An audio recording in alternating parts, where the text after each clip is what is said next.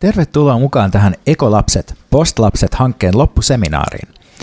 Me ollaan suomalaisten suurimpien kulttuuria ja tiedettä rahoittavien säätiöiden iloinen yhteisponnistus, jossa käytettiin 5 miljardia euroa aivan uudenlaisen konseptin pilotointiin.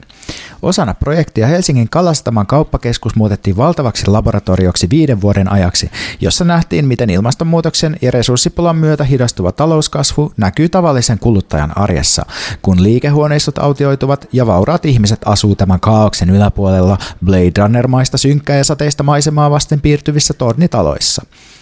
Hankkeen pääsisältö oli kuitenkin Kalasataman tyhjissä liikehuoneistoissa käyttöön otettu innovatiivinen ekolapset, postlapset työpajamenetelmä. Siinä aikuiset ja lapset työstivät yhdessä ilmastonmuutokseen liittyvää ahdistusta uudenlaisiksi ratkaisuiksi. Meillä tuotiin yhteen aina yksi ahdistunut aikuinen ja yksi lapsi, jotka käyvät yhdessä läpi meidän toivottamisprosessin.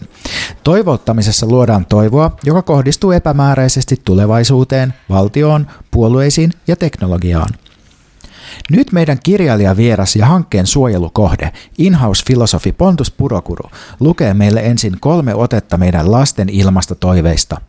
Sitten kuullaan postlasten eli aikuisten toiveita. Näissä lasten toiveissa heijastuu tietenkin lapsen usko parempaan ja sellainen ihana toivon asenne, jota me kaikki nyt kaivataan. Ole hyvä Pontus. Ensimmäinen lapsen toive – Tuotetaan ilmastonmuutoksen ratkaisemiseksi uudenlaista liiketoimintaa, joka hyödyntää suomalaista design-osaamista ja ekologisia materiaaleja. Tuodaan tämä jokaiseen suomalaiseen arkeen. Käytetään digitalisaatiota ratkaisujen skaalaamiseen globaaleiksi muutosvoimiksi. Ah, tämä lasten kyky nähdä tulevaan. Aivan tässä juontajana herkistyy näistä kauniista taivaanrannan maalauksista ja viattomuudesta. Nyt päästään todella käyntiin. Otetaanpa seuraava. Toisen lapsen toive. Tuodaan kaikki suomalaiset yhteen ilmastonmuutostyöpajoihin. Otetaan jokaisen kansalaisen osaaminen käyttöön. Eri-ikäiset ja eri taustoista tulevat ihmiset voivat yhdessä innovoida uusia ratkaisuja, jotka vahvistavat kansalaisten osallisuutta ja ilmastofiksujen elämäntapojen legitimaatiota myös alempien yhteiskuntaryhmien keskuudessa maahanmuuttajat huomioidaan erityisesti. Miten upeaa yhteisöllistä ajattelua maamme vesoilta. Nämä lapset tulevat pääsemään vielä pitkälle ja muuttamaan yhteis... Hetkinen, ah, ahaa, selvä. Hyvä on. Sainkin korvanappiin, niin tiedän, että tässä oli tapahtunut pieni sekannus, eli ilmeisesti nämä äsken Pontuksen lukemat sitaatit olivatkin peräisin meidän postlapsilta, siis aikuisilta. Eli tämä oli meidän säätiöiden ja Sitran yhteisestä asiantuntijoiden huippukokouksen loppuraportista, eli eivät siis olleet näiden lasten ajatuksia, vaan suomalaisen ilmastokeskustelun arvostetuimpien asiantuntijoiden brainstormauksen satoa. Pahoittelemme tätä sekaannusta, mutta ilmeisesti nyt Pontukselle on saatettu käsiin nämä varsinaiset lasten toivoa herättävät ratkaisut. Eli otetaan nyt postlasten sijaan näitä meidän ekolapsia. Ole hyvä Pontus. Ensimmäisen lapsen toive. Luovutaan toivosta. Toivo irrottaa meidät toiminnasta ja itsenäisestä otteesta omaan ympäristöömme. Toivo on hyväksyttävää korkeintaan itseluottamuksena omaan kollektiiviseen toimintakykyymme kohdistuvana potentiaalina. Toivo valtioon, puolueisiin tai teknologian sijoitettuna on oikeastaan epätoivoa ja surua – keskitytään omien voimiemme kasvattamiseen ja uusien yhteyksien luomiseen. Aha, tämä olikin vähän erikoisempi juttu. Lapset sanovat välillä hassuja asioita. Kids say the darndest things, niin kuin Bill Cosby sanoi ennen kuin hänet canceloitiin ja niin edelleen. No eipä, eipä siinä, meillä on, meitä on monen juna ja näin, niin otetaanpa seuraava. Toisen lapsen toive. Kielletään kaikki ilmastoa koskeva kuluttajamarkkinointi Ilmastonmuutoksen mainitseminen missään tuotteissa ei enää ole sallittua, koska pahinta ilmastonmuutokselle ei ole vain fossiiliteollisuus, vaan myös harhaista uskoa luova viherpesuun mainonta jossain hevonpaska tuotteissa, joilla ei ole ilmaston kanssa mitään tekemistä. Ja mennäänpä sitten kolmanteen lapsen, toivottavasti näiden höpsöttelyjen jälkeen nyt viimein saadaan se aito toivo sieltä esiin. Eli otetaan vielä yksi, kyllä tämä tästä lähtee. Katso ulos, näetkö sen? Toiset tappaa toisiaan, alla veristen vaatteiden loiset tappaa loisiaan. Ja jonakin aamuna ennen sarastusta huomaat, että musta aurinko nousee. No niin, äh, kiitos tästä, eli lasten juttuja ei nyt kuunnella enempää, eli nyt meiltä loppuu aika ja juontajalta kyky teeskennellä elämän mielekkyyttä tällaisessa maailmassa.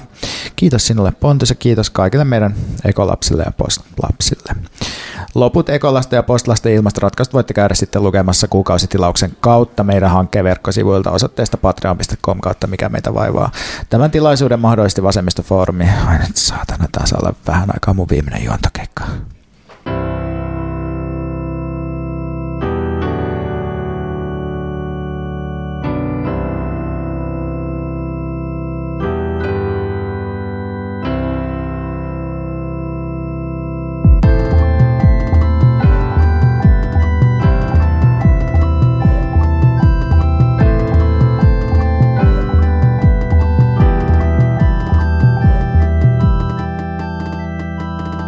Mitäs kuuluu, Veikka?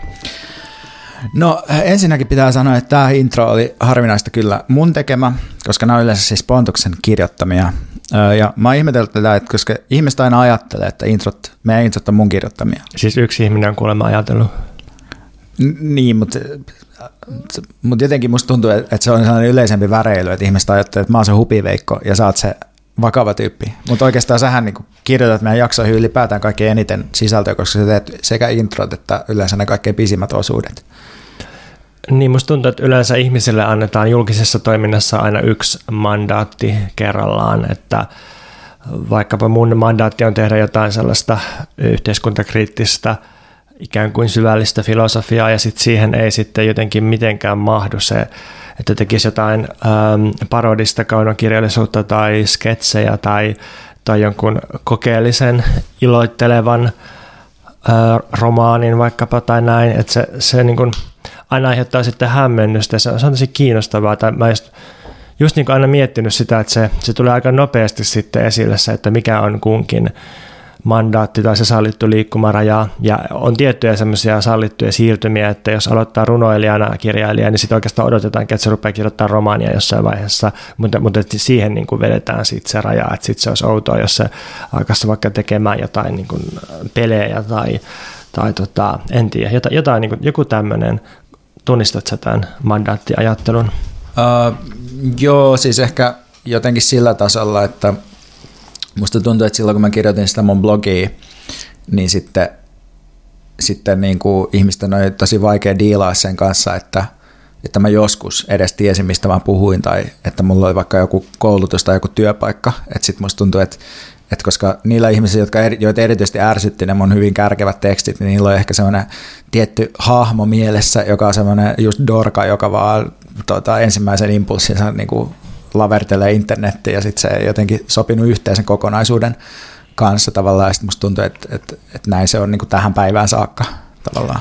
Joo, musta tuntuu, että toi, toi mandaatti tai sen kapeus perustuu ainakin kahteen asiaan. Yksi on tämmöinen, että on tietysti se tulkintahorisontti, että me opitaan käsittelemään ää, sanotaan vaikka sellaisena kirjailijana, joka tota, aina, aina kirjoittaa taidepiiristä jotain kokeellisia ää, romaaneja, ja sitten jos se kirjoittaisi vaikka vakavan filosofisen teoksen tai runokirjan, niin sitten se olisikin että sillä, että niin nyt, nyt on niin kuin menty ulos siitä, että niin kuin tämä on jotenkin uutta ja outoa.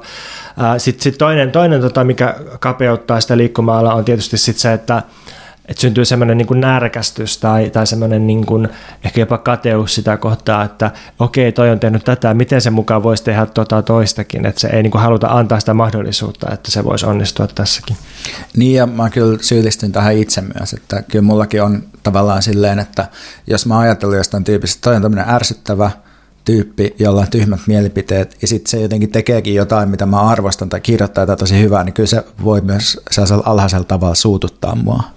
Joo, onhan se kauhean sietämätöntä, jos joku menestyy. Mutta mä luulin, mä luulin meidän etukäteiskeskustelun pohjalta, että tässä kohdassa, kun mä oon ensin sanonut, että sä kirjoitat introt, niin sen seurauksena sä kerrot kaikille, että mitä kaikkea mä teen tähän podcastiin. Ai niin, meillä piti olla tämmöinen... Se sitten jotenkin taas unohtuu. Meillä piti olla tämmöinen niin keskinäisen krediittien antamisen suohon laulamis kilpailu, mutta sitten se meni sille, että mä otin vain kaiken krediitin. Niin Veikka tekee teknistä tuotantoa ja ylläpitää myös meidän hyvin suosittua insta tiliä Veikko, Veikko eräänlainen talonmies. Siltä toi kuulosti. Mutta siis mun muita kuulumisia tämän pienen kalastelun jälkeen, niin uh, mä on tekemässä, mä oon siis maalaamassa ää, kumppanini kanssa. Ja tämän takia mä oon käynyt vähän larppaamassa normaalia ihmistä tuolla semmoisessa maalikaupassa. Mä en tiedä, ootko kuullut tämmöisestä maalikaupasta kuin Cover Story? En. No, tämä on siis uusi maalikauppa Boulevardilla, josta oli HS Visiossa sellainen iso juttu justiinsa. Ja äh, tämä kauppa toimii silleen, että kun sinne mennään sisälle, niin siellä seisoo sellainen kiva tyyppi, ja siellä ei ole mitään, mitä katsella tai hypistellä, vaan se kiva tyyppi ottaa välittömästi katsekontaktiin ja alkaa keskustella sun kanssa siitä, että mikä sun kokonaistilanne on ja mitä te etsitte ja mitenköhän me voitaisiin auttaa ja katsotaanpas vähän näitä erilaisia sävyjä. Ja tässä kaupassa siis on vaan joitain kymmeniä värisävyjä ja ne ei sävytä maaleja ollenkaan, eli niillä on tietty paletti. Ja se tarkoittaa siis sitä, että, että on tosi paljon vähemmän sellaista itsenäistä liikkumavaraa ja sitten mielenkiintoisella tavalla tämän kaupan idea on kuitenkin tuoda jonkinlaista yksilöllisyyttä maalien ostamiseen. Mä, mä luen tästä vähän tämän yrityksen tarinasta. Cover Story on syntynyt muutoksesta, halusta ympäröidä ihmiset hyvällä.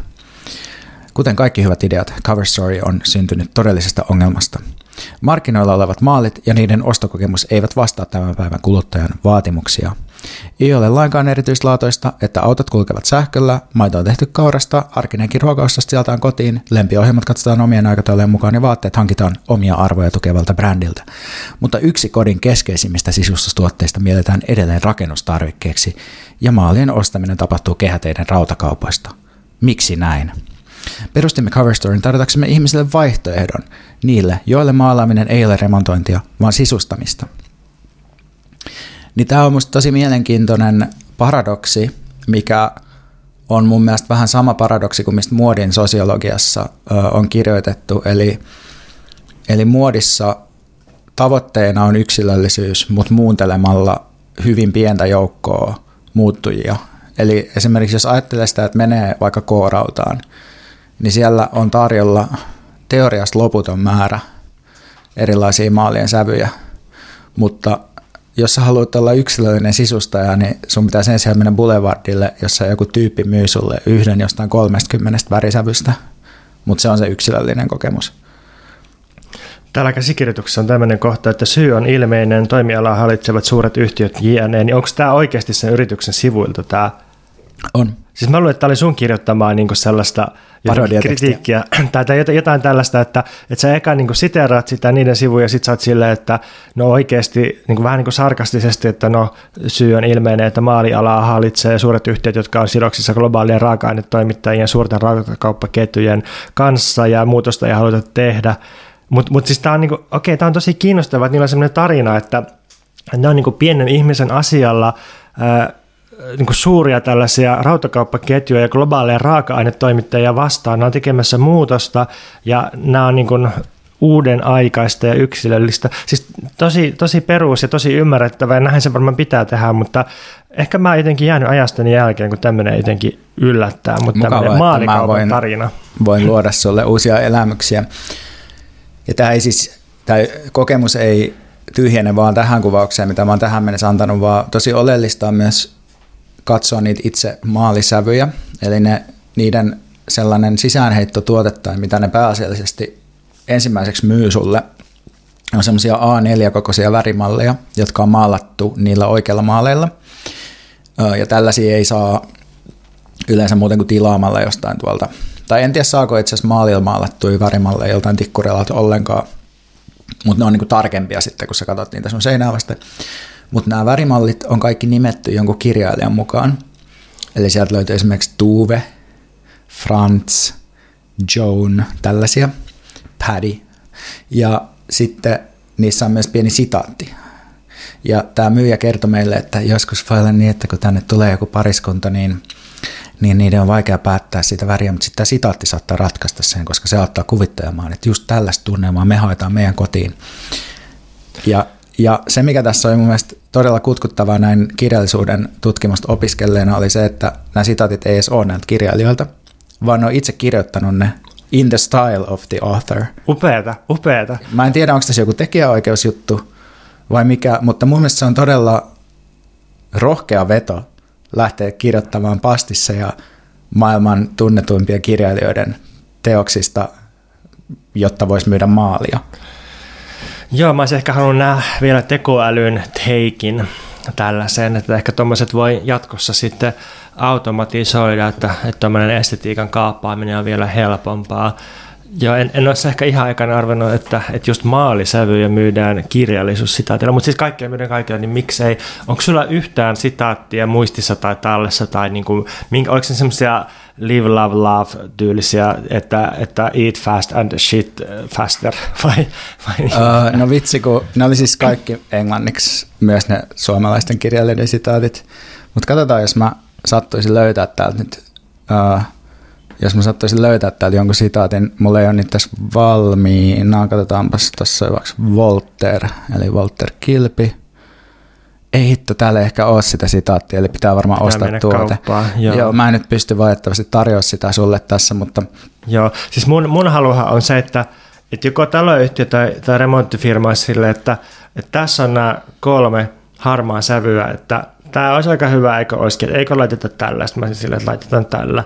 Niin sitten herää kysymys, että miksi sä menit sinne kauppaan, tai, tai onko tässä niin kuin joku semmoinen, onko teillä, niin kuin, onko teillä ää, joku halu siihen yksilöllisyyden tavoitteluun, vai onko se semmoinen, niin kuin, että jotenkin ikään kuin pitäisi jonkun symbolirakenteen takia? Me ollaan tulossa siihen, mä haluan vielä sanoa sitä ennen näistä värisävyistä sen, että kun siellä oli just tämä Franz, ja mä ajattelin, että se on varmaan Kafka, Siis me vitsailtiin siitä, että se olisi tosi hauskaa, jos se olisi se sitaatti, että kun Gregor Samsa eränä aamuna heräsi levottomista unista, huomasi hän muuttuneensa vuoteessaan suunnattomaksi syöpäläiseksi, niin tämä voisi auttaa ratkaisemaan sitten sen kiista, että otet, mikä sävy me otetaan, tämä on se meidän juttu, mulla on joka aamu tällainen olo, mun sukulaiset ei tunnista mua, mun sisko itkee oven takana.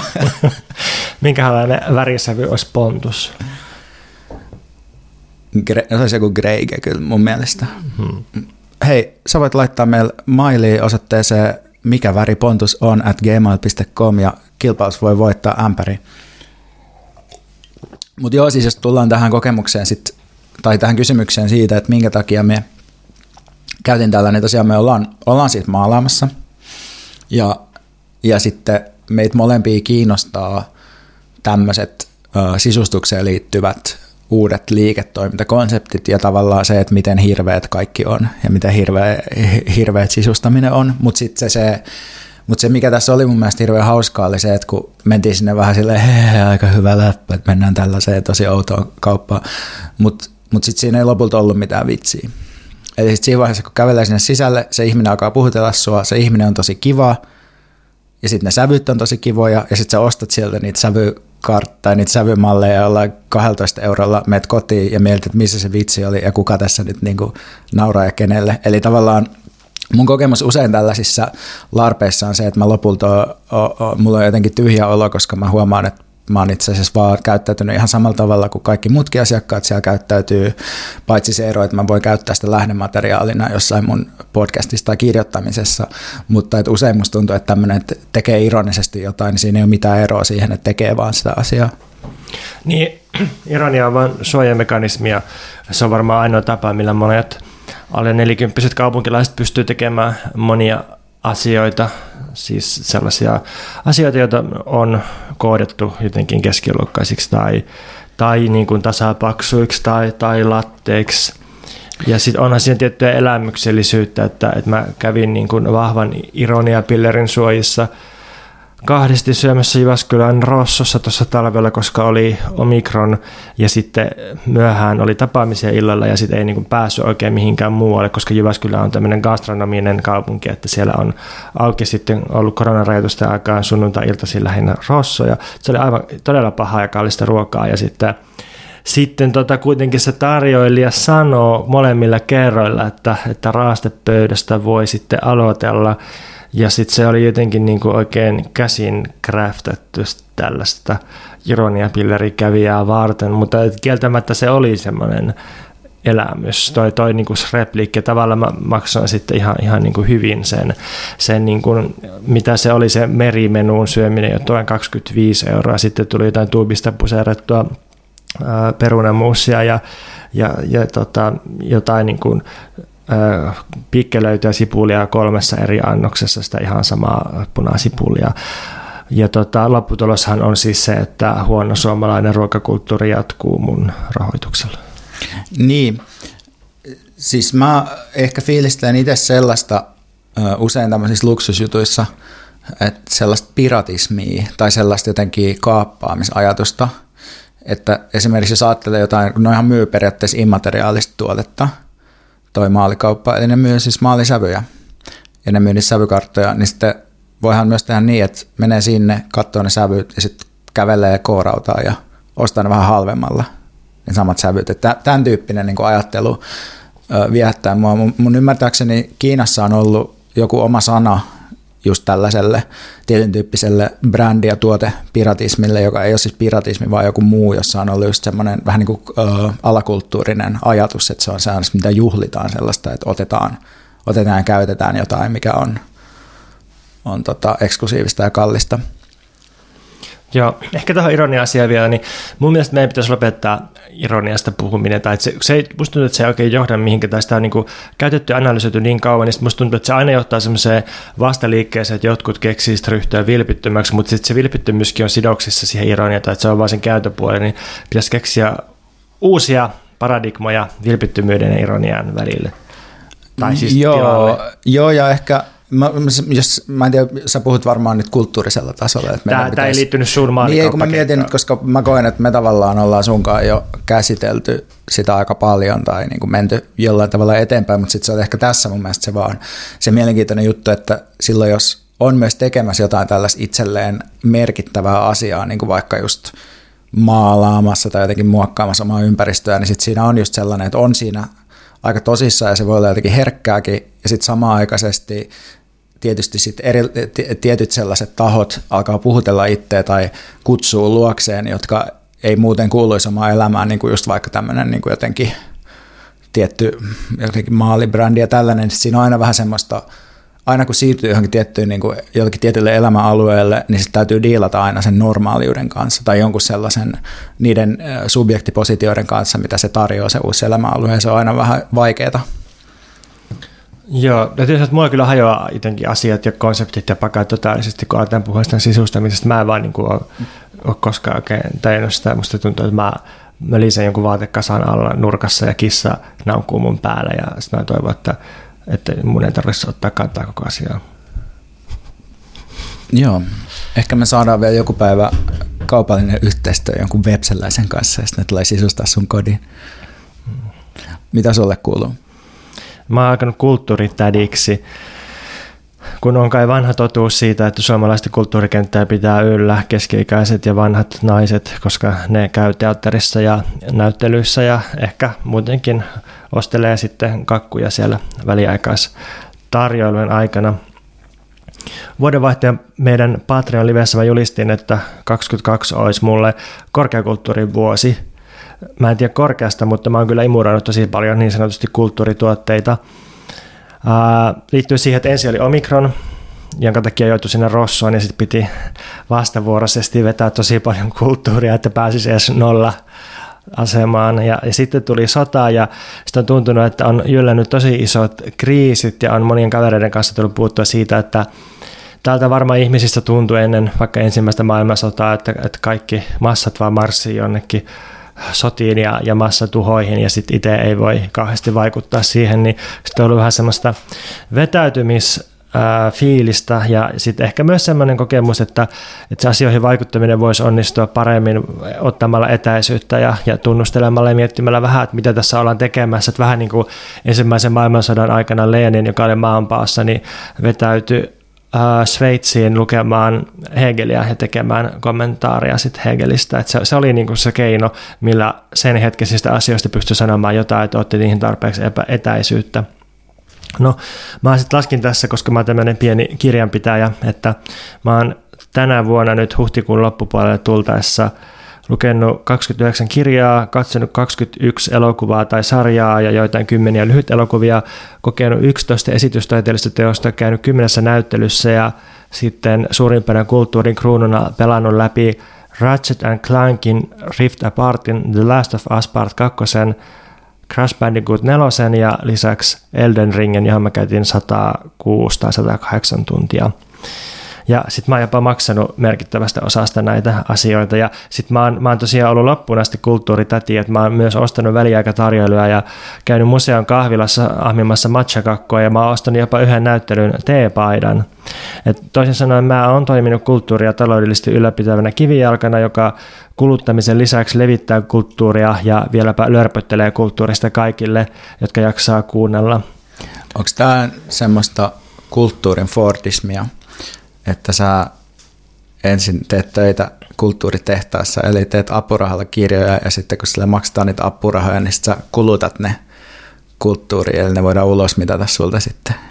Niin, että vähän niin kuin on toisessa, töissä viinatehtäjällä ja sitten saa palkkaansa ja ostaa siellä viinaa ja sitten juo sen. Ja... Niin, tai Fordia autotehtaalla. Niin, joo, joo, joo just näin, että, että se mikä tulee, niin sitten se myös menee, mutta sitten mä en tiedä, tuleeko se takaisin. Niin ja sitten just kun sä saat ne rahat suomalaisten suuryhtiöiden ja suuromistajien rahoittamilta säätiöiltä ja sitten ne menee suomalaisille pienille kulttuurilaitoksille, niin sitten se raha ei mene niin ihan samaan paikkaan takaisin. Hmm. Nyt olisi varmaan aika kuulla jotain opetuksia tästä, tästä tota, suuresta ihmiskokeesta. Öö, no ei ehkä tullut mitään sellaisia opetuksia – tai musta ei ainakaan mitenkään tullut mitään parempaa tai kyvykkäämpää ihmistä tai mitään tällaista. Ja sitten vaikka ahdistus on vähentynyt tässä kevään aikana, niin mä luulen, että se johtuu enemmän valosta ja lämmöstä ja siitä, että päästiin viimeinkin eroon maskeista, eli naamanvaipoista, eli hengitysreikäräteistä, eli virusvaiventimista, eli tautinaamereista, eli kuonokopista, eli käkättimen kätkeistä, eli henkitulpista, eli hipianhautomoista, eli päästönpuolittajista ei siis tule mitään opetuksia, mutta tulee seurauksia kulttuurista. Tota, ensimmäinen seuraus tästä mun kulttuuritätiydestä on se, että, että se oikeastaan riittää elämän sisällöksi. Mä en oikeastaan haluaisi tehdä mitään muuta kuin niin sanotusti nauttia kulttuuria. Että se on aika hyvä sisältö elämälle, että lukee ja kuuntelee ja katsoo ja sitten puhuu kaikesta, mitä kokee. Että sitten ei oikeastaan tarvitse tuottaa mitään tai tehdä mitään erityistä tai, tai menestyä missään. Tai no aina on vähän semmoinen tunne, että no jotain olisi ehkä kivaa vähän, mutta, mutta et lopulta se, on, niin se täyttää päivät ja viikot oikein niin mukavalla tavalla ja sitten se kokemus, sen kokemuksen tuottaminen itselle, niin se on ihan, ihan niin kuin semmoinen, se riittää, eikä sitä tarvitse välttämättä mitenkään suuresti edes kommunikoida muualle. Mutta sitten ongelma on se, että, että tällaista elämää ei oikein rahoita kukaan ei edes silloin, jos toimisi kriitikkona. Harva kriitikko elättää itsensä kritiikillä, ja sitten siinä on vielä se ongelma, että, että tota, mä en halua toimia kriitikkona, koska mä en halua tuomita toisten teoksia ja aiheuttaa surua niiden tekijöille. No toinen seuraus sitten tästä on, että, että taas huomaa sen, että miten giganttinen osuus kaikista kulttuurituotteista on täysin yhdentekeviä. Et ne ei ole huonoja. Siis kun aina törmää ihmisiä, jotka on vaikka kirjailijoita ja haukkuu suomalaisen kirjallisuuden, mutta, mutta et suurin osa teoksista ei, ei varsinaisesti ole niin ihan huonoja, missään nimessä ei ole hyviä, ne on vain täysin yhdentekeviä, sellaisia, että jotenkin, että kun on kokenut sen, niin on sellainen olo, että ok, tämmöinen oli, että olisihan sitä muutenkin voinut käyttää aikansa, mutta ei se nyt varsinaisesti kadu, että se on semmoista jotenkin tasapaksua mukiin ja just just menevää, mutta jotenkin täysin turhaa. Ja sitten joillekin ihmisille tämmöinen kokemus johtaa sitten tuohtumukseen, semmoiseen kuluttajatuohtumukseen, että no niin taas maksaa 35 euroa suomalaista teatterista, eikö tämä tuska koskaan lopu. Mutta sitten voisi ajatella myös vapautuneesti, että et myöskään niin, kuin niin sanottujen ammattilaisten keskuudessa niin se rima ei ole kauhean korkealla ja että mielekkäämmille teoksille on aina, aina niin kuin, ä, tilaa ja tilausta. Ja, ja sitten sit myös sillä, että, että tota, mitähän mä olin sanomassa? Mä unohdin. Oliko se jotain sanottavaa? No joo, mä ajattelin kommentoida näitä, kun mä oon tietty aika samoja juttuja tehnyt tässä, tosi Ratchet Clankit ja Elden Ringit on jäänyt pelaamatta, mutta mutta olen myös lukenut kirjoja, kirjoittanut tosi paljon, käynyt tosi paljon katsoa esityksiä. Ja tota, no mä, oon, mä jaan osittain tämän sun seuraus ykkösen, eli tota, mulle niin uh, mä, mä huomaan, että me erotaan sunkaan sillä tavalla, että mulle just se kiipeily on niin kuitenkin vielä tärkeämpää. Tai se on se kaikkein tärkein juttu tavallaan, että mä pääsen niille seinille repimään. Niin se, se on mielenkiintoinen ero, koska mä koen, että siinä on joku semmoinen olemuksellinen juttu mun ja sun välinen ero jotenkin, että sä, sä, sä imet itse erilaisia virtoja ja sitten mulla on jotenkin sellainen poieettinen suhde kiveen. Mahtava. Ei siis runollinen, vaan semmoinen tekemyksellinen. Just näin. Eli Joo. mä otan sieltä jotain muotoa esiin. Joo. Mahtavaa. Joo, nyt mä sain itse kiinni sitä ajatuksesta, mikä mulla jäi kesken. Se oli se, että, että tiedätkö, kun on, on ollut silleen vähän pihalle jostain, että no okei, okay, mitäs, mitäs on vaikka, mitäs tapahtuu kirjallisuudessa. Sitten on vähän semmoinen niin hätä, että no varmaan menee kauheasti timantteja ohi suuden. Nyt pitää niin kuin seurata, että pitää lukea kritiikkejä, pitää lukea kaikki uutusteokset ja ehdokkaat ja näin. Niin sitten kun tekee sen, niin toteaa, että no ei, ei tällä nyt kauheasti timantteja me hukkaa. Joitakin menee ja sieltä löytyy joka vuosi aika ihan siis hyviä ja tosi tärkeitä. Ja joka vuosi tulee joku tosi tosi tosi hieno teos, mutta, mutta ei sitä niin paljon menetä kuitenkaan, koska suuri osa on kuitenkin sitten ihan täyttä tuubaa. Niin, äh, joskus tota, musta tämä liittyy just tähän sun seuraus kakkoseen, eli kokemus, että giganttinen osuus kulttuurituotteista on yhdentekeviä, niin Tuohon liittyy, ei sun kohdalla, mutta yleisesti sellainen näköharha, jonka, joka esitetään yleensä muodossa, että 1800-luvulla kirjoittiin niin paljon parempia kirjoja. Ja tämä perustuu tietysti vaan siihen, että 1800-luvulta on jäänyt joku promille kirjoista jäljelle. Niin kuin, että okei, ne on ehkä jossain arkistoituna, mutta ei niitä kukaan lue. Että jos ajattelee silleen, että millainen niin kuin mikrodoussi niin kuin siitä tietyn aikakauden kirjallisuudesta meillä esimerkiksi on, ja saatte ottaa samanlaisen dosin nykyajasta, niin kyllä sieltä varmaan saisi niin kuin tosi, tosi loistavaa kirjallisuutta. Et sinänsä se, että musta tuntuu, että se jollain tavalla, vaikka niin okei, okay, että joku kirjallisuuden tekemisen volyymi niin vaihtelee, ja se, että mitkä yhteiskuntaryhmät tai kulttuuriset niin kuin ryhmät niitä tekee, ja nämä niin kuin voi muuttua ajan kanssa, mutta jotenkin tämä, että, että se, että suurin osa teoksista yhden tekeviä, niin siitä ei voi vielä sinänsä niin kuin päätellä ajasta mitään. Siitä voi vaikka päätellä, näin se helposti on. Joo, mä uskon, että niin sanotusti aina suurin osa teoksista on ollut yhdentekeviä. Tämä siis täysin päde koska tota, on ollut aikoja, jolloin on hirveän vähän päässyt teoksia e, vaikka näyttämölle jossakin tai, tai kirjan muodossa julkaistavaksi. Joo, onhan niissä ne, oikeasti ne tuotannon ehdot on aina ollut niin. tosi erilaisia. Niin, niin äh, mutta et, et, et, niin sen jälkeen, kun on jollain tavalla vapautunut vaikka niin painoteollisuus, niin kyllä varmasti on niin ylivoimaisesti suuri osa kamasta ollut aivan, aivan niin tyhjänpäiväistä ja turhaa, ja sitten valtasuhteet, historia, kaanon, sieltä sitten seuloa jotain kamaa, mikä jää, mutta tietysti nykyään ongelmana on se, että kaikki kirjamyynnit tapahtuu aina ensimmäisellä vuosipuolikkaalla, tai oikeastaan jopa ensimmäisellä kvartaalilla melkein, sitten niin kuin sillä tavalla ei ole taloudellisesti arvoa sitten sen jälkeen sillä, sillä kirjalla. Mutta tota, tämä on niin kuin, ehkä kaikkein tärkein juttu, mikä mulla on jäänyt tästä mieleen sitten, on vähän semmoinen oheisseuraus, ja se on se, että, että on tullut semmoinen olo, että, että jos ei ole pakko seurata kulttuurituotteita, niin ei kyllä niin kuin, yhtään pakko myöskään seurata mitään niin sanottua kulttuurikeskustelua, koska se on vielä huonompaa, tyhjänpäiväisempää ja tylsempää kuin, kuin, kuin ne itse tuotteet tai ne itse niin teokset. Että teoksissa sentään, niin kuin, että jotain on luotu, jotain on asetettu maailmaan, se on joku näkökulma maailmaan, se voi olla yhdentekevä, mutta se on silti joku niin kuin, niin kuin kokonainen luova teko. Mutta tässä kulttuurikeskustelu on niin kuin sellaista, että en mä, hirveän vähän tulee mieleen sellaisia tapauksia, että kannattaisi niin kuin millään tavalla osallistua kulttuurikeskusteluun. Mä jotenkin ilolla seurasin, siis ilolla sen takia, että en osallistunut. Mä sain iloa siitä, että mä aktiivisesti en osallistunut tähän viimeaikaisen kritiikkikeskusteluun tästä. Just siis, siis se meni jotenkin tälleen päästä pikakelattuna jotenkin sillä, että pikakahvi me laittoi tuossa talvella jonkun tällaisen, että hei, että mitä jos kritiikki olisikin sellaista, että, että ihminen, joka on innostunut jostakin teoksesta, niin kertoo, että miksi se on hyvä tai miksi se on mielekäs, eikä niin, että ihminen, joka ei tajua teosta, niin kertoo, että miksi se on paska.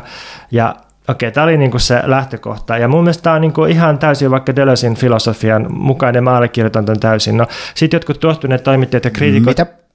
Mitä? Allekirjoitan täysin. Joo, joo. Mun mielestä siis Deleuzin ohjenuora oli, että yhdelläkään yhdelläkään niin kuin teoksella tai tekstillä jotakin asiaa vastaan ei ole mitään arvoa, että se on pelkkää reaktiivisuutta ja sitten toisaalta sillä on semmoinen aivan loistava teksti, jonka otsikko on, että lopettakaamme puheet tuomiosta.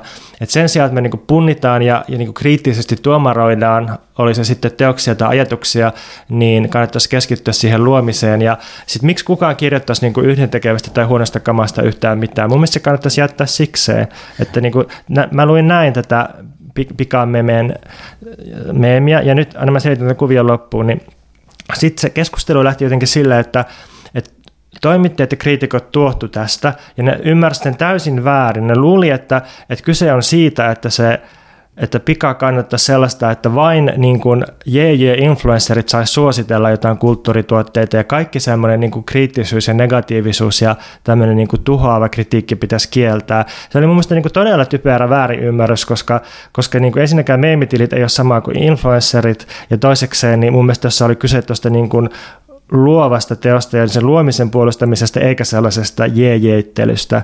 No sitten, sitten taas kun tuli näitä tuohtuneita kriitikkojen ja toimittajien tekstejä, niin sitten taas noin meemitilit ja sitten myös influencerit väärin ymmärstän väärin ymmärryksen sillä tavalla, että tässä niin kuin alkuperäisen meemin kritiikissä olisi kyse vain akateemisten elitistisismiesten ylimielisyydestä lehdissä, mikä oli niin kuin todella tyhmä väärinymmärryksen väärinymmärrys. Ja sitten tämä taas generoi lisää tekstejä ja lisää kaikkia niin kuin puheenvuoroja ja takedowneja. Lopputulos kulttuurikeskustelusta on se, että yhtään mihinkään ei päästy, mitään ei opittu ja kaikki pääsi uhriutumaan, koska kaikkien mielestä itse on kaikkein poljituin.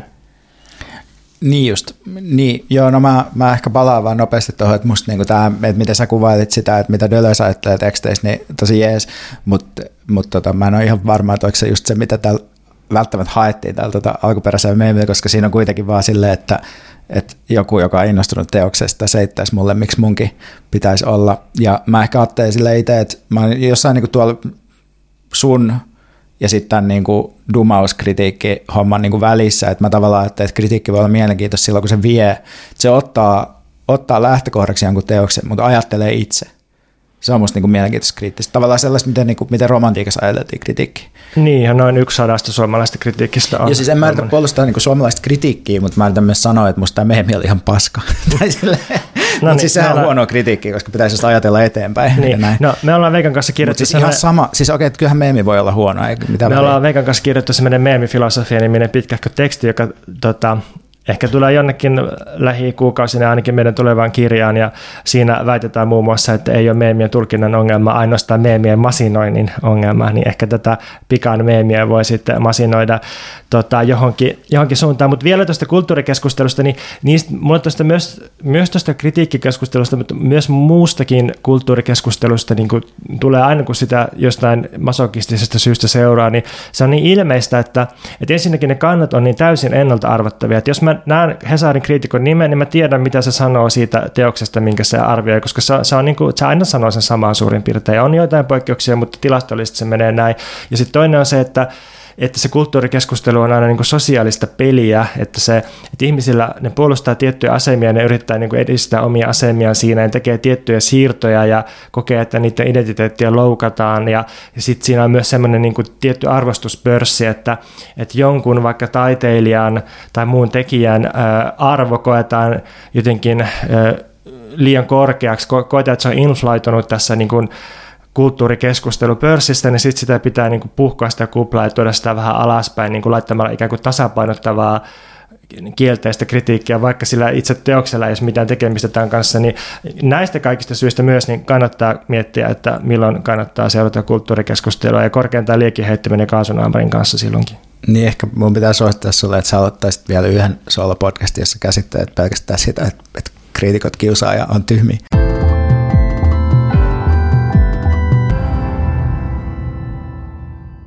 Okei, okay, pyöri.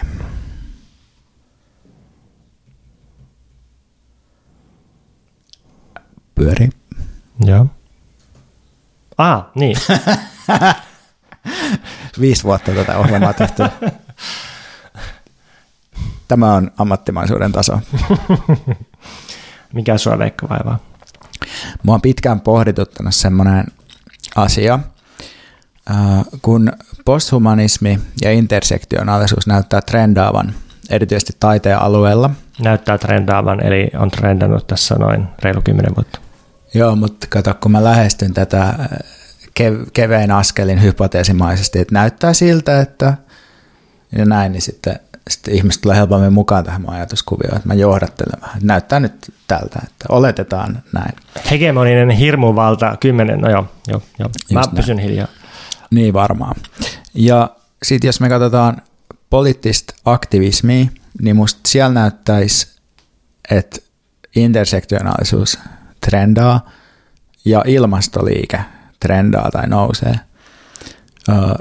Ja näähän vaikuttaisi vähän niin kuin, että, että on jonkinlaiset vastaavuudet politiikan ja taiteen alueelle, että intersektionaalisuus molemmissa ja sitten jonkun muotoinen tällainen ihmisen ja niin kuin muun, no miten sen sanoisi, ihmisen ja luonnon suhteen jotenkin työstäminen, mutta loppujen lopuksi kuitenkin vähän eri tavoilla.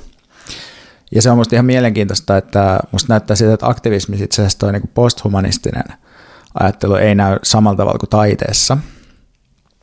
Öö, niin mä yritän vähän tässä perustella ja selittää, että mitä mä tällä siis tarkoitan. Niin, niin posthumanismi yleisimmän määritelmän mukaan on ajattelusuuntaus, jossa kyseenalaistetaan ja puretaan ihmisen ensisijaisuutta niin toiminnan subjektina kuin tiedon ö, subjektina.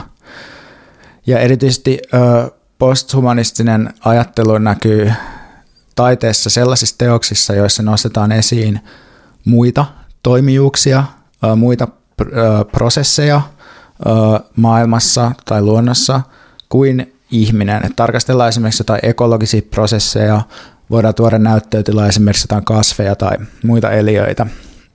Ja tosiaan kun me valmisteltiin tätä segmenttiä, niin me puhuttiin jopa, käytti jopa tällaista ilmaisua, että, että posthumanismi on hegemonisessa asemassa taiteen kentällä Suomessa, mutta se on ehkä aika kova väite, niin mä en ehkä lähtisi niin pitkälle, mutta sanoisin, että ainakin trendaa voimakkaasti. Ja mä oon sitten jutellut joidenkin taiteilijakavereiden kanssa tästä aiheesta, ja siinä yhteydessä musta noussut esiin muutamia ihan mielenkiintoisia näkökulmia, joita Pontoskin voisit kommentoida, jos tulee jotain näistä mieleen. Eli yksi ihminen on puhunut siitä, että, että hän kokee, että hänen oikeastaan kannattaisi alkaa kietoa oma työnsä jonkinlaiseen posthumanistiseen diskurssiin ihan vaan rahoitustaktisista syistä, kun rahoitushauissa todennäköisesti menestyisi paremmin, jos osaisi kertoa, miten oma taide itse asiassa liittyy jotenkin ekokriisin tarkasteluun ja joidenkin ei-inhimillisten toimijuuksien esiin nostamiseen. Ja siis tällä tavalla sitten myös taide, jolla itse asiassa ei ole mitään intentionaalisia posthumanistisia sidoksia, saattaa jollain tämmöisellä näyttely- ja teostekstien ja hakemusten ja taiteilijakuvausten tasolla gravitoituu kohti tätä posthumanistista diskurssia ja kuvastoa, koska se voi olla hyödyllistä.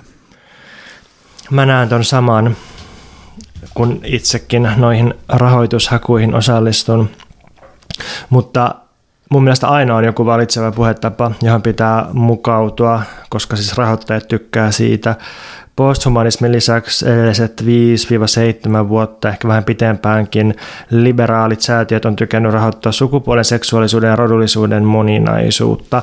Että samaan aikaan kun liike-elämässä on niin jos käytetään nyt sitä sanaa trendan, trendata, niin trendannut diversiteetti, niin samaan aikaan myös, myös niin kuin taiteen rahoituksessa niin samat asiat siellä jyllää. Ja, ja tämä on siis tietysti hyvä juttu, että mieluummin diversiteetti kuin monokulttuuri ehdottomasti. Mutta sitten siinä on vaan se hankaluus, että että aina kun on tämmöinen valitseva kielioppi, niin tosiaan sitten on pakko jo, jollain tavalla tilastollisesti mukautua siihen saadakseen paremmat mahdollisuudet rahan saamiseen. Ja, ja sitten sit se on ehkä vähän vaikeaa sanoa julki se, se kielioppi. Että musta oli jotenkin tosi kiinnostava hetki ja vähän sellaista niin kuin kulissit romahtaa menoa siinä, kun joku koneen säätiön hakemusten anonyymi arvioi ja kirjoitti semmoisen oikein tulikiveen katkusen anonyymin tekstin koneen sivuille siis siitä muutamia vuosia siitä, että miten se on niin kuin täysin leipiintynyt siihen, että kaikki on posthumanismia, ihmiset kirjoittaa sitä ja tätä. Ja niin kuin just sellaista puppugeneraattorijargonia, jolla ei tee yhtään mitään, että se haluaisi enää yhtään sellaista hakemusta arvioida. Ja sitten se tuli jotenkin sieltä instituution sisältä anonyymisti, mutta silti se instituutio vaatii ikään kuin, että, että ne hakemukset kirjoitetaan sillä tietyllä kielellä. Mutta sitten on, se on vaan se, että ke, ketä varten se kieli sitten on. Että okei, että se ei ole taiteilijoita varten, ne kokee sen jotenkin vieraannuttavaksi ja pelleilyksi. Mutta sitten jos myös ne arvioijat kokee sen jotenkin pelleilyksi, niin kuka on se taho, jota varten tätä kielioppia sitten käytetään? Niin mä luulen, että itse säätiöt kuitenkin on aika, ne, ne varmasti, tai arvioijat ei varmasti koe olevansa kovin elimellinen osa jotain tuommoista säätiöä, jolla on tietty brändistrategia ja tietty tämmöinen julkisuustyö ja muu. Mutta että siellä säätiön sisälläkin sitten, että kun siellä on monia ihmisiä töissä, niin onko se sitten, onko se se niin kuin hallituksen puheenjohtaja, jota varten tehdään, onko se se niin kuin viestintästrategian laatinut pieni tiimi vai niin kuin mikä täsmälleen on täällä se taho? Niin mä en osaa vastata tuohon, mutta mä, mä uskoisin, että, että jos ajattelee just vaikka no, esimerkiksi koneensäätiö, joka siis ei nyt, sille mun mielestä ei nyt ole ollut erityisen paljon mitään posthumanistisia hakuja viime vuosina, mutta tavallaan nyt ajattelee tämmöisenä korkean profiilin säätiönä, jota pidetään edistyksellisenä ja kaikkea tällaista, niin en mä usko, että ne en mä usko, että eri tieteenalojen arvioitsijat välttämättä on niitä, jotka määrittelee just tämän, että miten, miten tämä haluaa näkyä julkisuudesta ja miten tämä haluaa määrittää keskustelua tämä säätiö. Että kyllä mä luulen, että siellä on just, ne, just nämä niin kuin hallituksessa istuvat tyypit, kun sehän on tavallaan myös sellainen filantropia-projekti, missä sitten niin kuin jotenkin, että siinä on se nimi, se kone, yritys myös, että siinähän on paljon kaikkia tämmöisiä intressejä, jotka ei, ei palaudu minkään tieteenalojen ajatteluun. Mutta joo, mutta sitten näistä äh, havainnoista liittyen tähän posthumanistiseen trendiin, niin toinen taiteilija tuttu on pohtinut sitä, että, että monet taiteilijat nykyään näyttää imitoivan luonnontieteellistä kieltä ja luonnontieteilijöiden toimintatapoja, että taideteoksissa saatetaan esimerkiksi kerätä jotain sammalia tai leviä ja luokitella niitä – ja tämä voi olla mielenkiintoista niin kuin taiteellista tutkimusta, mutta mieleen tulee itselle, siis mulle myös, että onko tässä myös kyseessä jonkinlainen oman tekemisen kriisiytyminen, että kokeeko taiteilijat ekokriisin edessä, että niiden taiteellinen tekeminen ja se taiteelle ominainen ö, ilmaisu tai tekniikka ei enää itsessään ole perusteltu. Että päätyykö taiteilijat just siksi tekee pastissimaista luonnontieteellistä tutkimusta, että ne ei usko oman taiteellisen erityisen ilmaisun ja aiheiden merkityksellisyyteen. Eli onko posthumanistinen taide myös tavallaan tämän viime jaksossa mainitun traumasubjektiuden yksi ilmentymä, eli sellainen, että pyyhitään niin kuin itse pois kartalta tai jotenkin kriisi, mennään kriisiin. Tämä varmaan liittyy siihen, että nykyään on entistä epäselvempää, että mikä on se taiteelle ominainen ilmaisumuoto, jonka sä mainitsit tuossa, että, että, tota, että jos taide on entistä enemmän tapahtumallista, että siis että, että teos on joku tapahtuma, siis ei välttämättä edes performanssi, vaan just jotain niin kuin, pitkäaikaista ylläpitoa toimintaa jossakin paikassa tai, tai, tai sitten joku vähän, vähän niin kuin epämääräinen installaatioprojekti. Niin, tai, niin joku prosessi.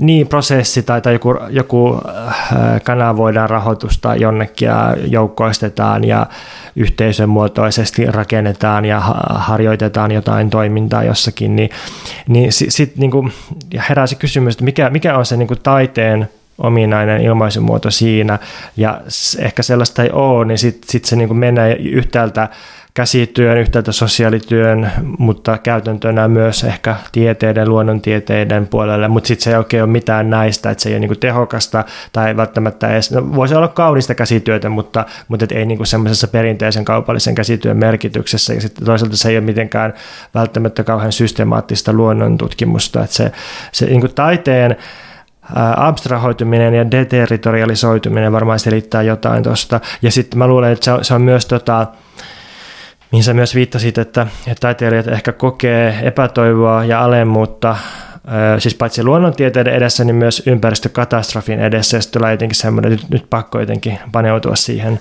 Niin, ehkä siihen siinä on sellainen kokemus, että voidaanko me tässä Auschwitzissa kirjoittaa näitä runoja niin, vähän metaforisesti ajatellen. Niin, ja sitten vaikka tämä havainto on musta totta ja hyvää, niin mä mietin, että onko tässä myös semmoinen vaara sellaisesta romanttisesta tai ekspressionistisesta taidekäsityksestä, että, että ikään kuin todellinen taide, autonominen taide olisi jonkun sisäisen tilan ilmaisua, ja kun, siis kuitenkin, jos miettii taiteen historiaa, eri taiteenlajien historiaa, niin kyllähän tosi paljon taiteilijat on siis myös tosi systemaattisesti ja rigoroisesti tutkinut, siis niin kuin suurin piirtein luonnontieteellisellä tarkkuudella, siis vaikka varhaiset valokuvataiteilijat, liikettä, asentoa, valoa, aikaa ja tilaa ja, ja tota, no, arkkitehtuuri on varmaan kaikkein olennaisimpia tällaisia, missä se niin kuin, tutkiminen ja niin kuin hyvin, hyvin täsmällinen mittaaminen, rakentaminen, tutkiminen, kaikki yhdistyy. Että, että siis kyllähän tutkimus voi olla paljon muutakin kuin tiedettä, vaikka meidän yhteiskunnassa niin kuin tosi pitkälle erikoistuneet tiedeinstituutiot pyrkiikin monopolisoimaan tutkimuspuheen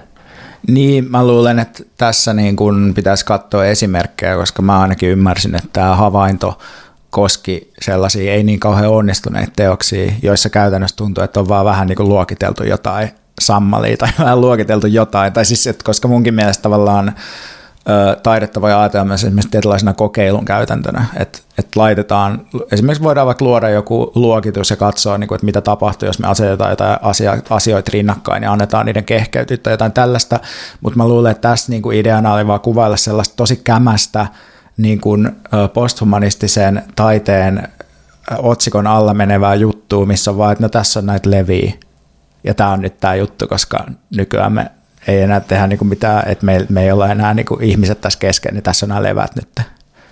Joo, tota, mulle tuli mieleen Ars 22 näyttelyssä, siellä on, on tota semmoinen saamelais, kirjasto, semmoinen installaatio, jossa on siis joku 500 teosta alkuperäiskansojen elämästä ja politiikasta tuotu ja luokiteltu, ja sitten siellä on, on kaikkea niin kuin, on tullut pakastettuja koivurunkoja ja, ja rakennettu, siellä on kaikkia porontaljoja ja, ja tota, Tota, tota, se on semmoinen siis oikeasti mukava oleskeluinstallaatio, musta siis onnistunut teos, niin sitten siinä tuntuu, että osa sitä teosta oli just se, se niin kirjaston luokittelu. Ja sit, siis kun ne kirjat on luokiteltu tällaisiin luokkiin, kuten ä, alkuperäiskansojen nykyarkkitehtuuri, dekolonisaation teoria ja kolonialismin perintö, Dodji, eli saamelainen käsityö ja design, ä, sukupuoliseksuaalisuus, feminismi, epämuodollinen arkkitehtuuri, maa-oikeudet, nomadismi ja ajallisuus, vastarinta ja aktivismi ja niin edelleen, niin sitten tuntuu, että tämä jotenkin luokitus itsessään, vaikka se ei ole niin tieteellinen, niin se kyllä antaa, antaa jonkinlaisen erilaisen jäsennyksen maailmasta ja tiedosta. Niin, edelleen musta on paljon hyviä esimerkkejä sellaisesta, ja, ja mun mielestä just voi syntyä ihan kiinnostavia tavallaan, että sen museo kielen tai museointi tai luokittelu kielen appropriointi ja tuominen johonkin toiseen yhteyteen voi olla taiteellisesti mielenkiintoista ja, ja se on tavallaan sellainen aika paljonkin käytetty tekniikka myös, että ehkä tässä puhuttiin pikkusen, niin kuin, pikkusen banaalimmasta ja huonommasta niin kuin, tai vähemmän kiinnostavasta tavasta tehdä tuota, niin kuin imitoida sitä tutkimuksen tekemistä mutta siis tässä vaiheessa pitää sanoa disclaimer, että, mun tarkoitus ei ole siis sanoa, että posthumanistisessa taiteessa olisi itsessään jotain vikaa tai että tällaisia aihepiirejä ei pitäisi käsitellä. Että mun mielestä on hyvin ymmärrettävää ja varmaankin välttämätöntä, että aikamme yksi suuri muutos ja kriisi eri tavoin näkyy tai jopa määrittää taidetta. Ja sitten sen lisäksi niin tämmöiset taiteilijat tekijän tai neromyytin tai ylipäätään ihmissubjektiuden, porvallisen subjektin purkutalkoot on hyvinkin toivottavia ja inspiroivia. Mutta samanaikaisesti sitten tekee tietysti mieli kysyä, että millaista kitkaa tällaisen, tällaisen paradigman syntyyn liittyy tai tämmöisen hallitsevan jotenkin uh, kielen tai kieliopin syntyyn liittyy. Ja erityisesti sit yksi asia, mikä tässä nousee mieleen, on se, että, no, että millaista toimijuutta posthumanismissa varsinaisesti jää tai tuotetaan. Mitä on se politiikka silloin, kun ihmissubjektin keskeisyyttä uudelleen arvioidaan – ja mennään siihen niin kuin kohta, kun puhutaan tuosta aktivismista.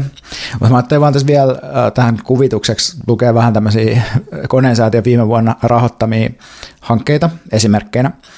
Monitieteinen ja monitaiteinen hanke tutkii, miten kieli ja erilaiset puhettavat vaikuttavat ei-inhimillisiä eläinlajeja koskeviin tunteisiin, miten nuo tunteet vaikuttavat eläinasenteisiin ja mitä tämä tarkoittaa eläinten yhteiskunnallisen lainausmerkeissä äänen lisäämisen näkökulmasta. Uh, sitten toinen.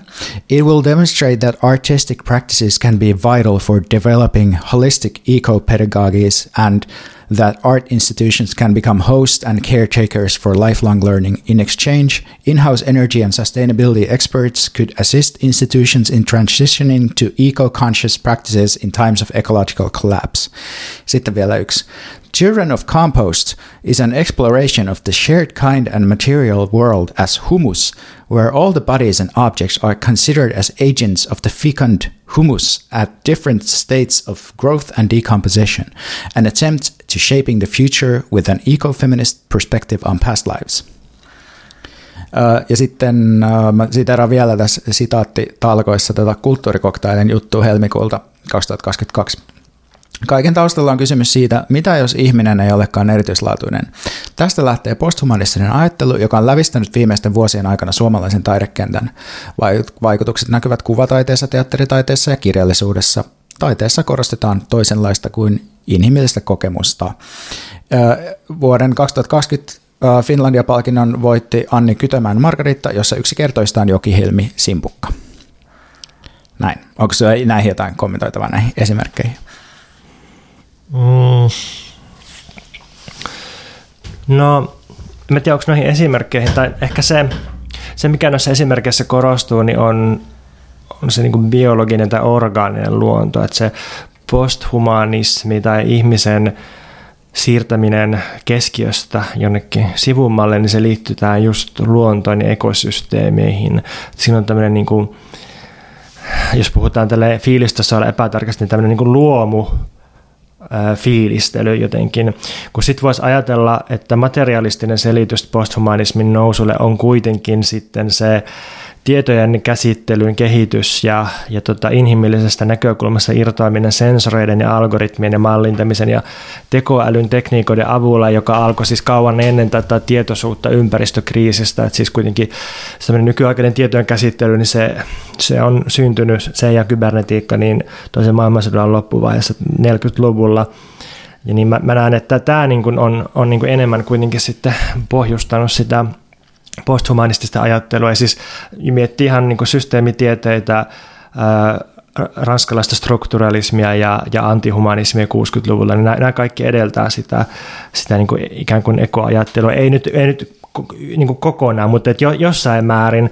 Ja sitten niin kuin henkilökohtaisesti ja, ja niin kuin henkilökohtaisesti myös taiteellisesti, niin mua ehkä itseäni kiinnostaa enemmän kuin tämmöinen orgaaninen ei-inhimillisyys tai posthumanismi, niin koneellinen ei-inhimillisyys, koneellinen posthumanismi, tämmöinen niin kuin jotenkin äh, kyborginen tai, tai niin kuin epäluonnollinen posthumanismi.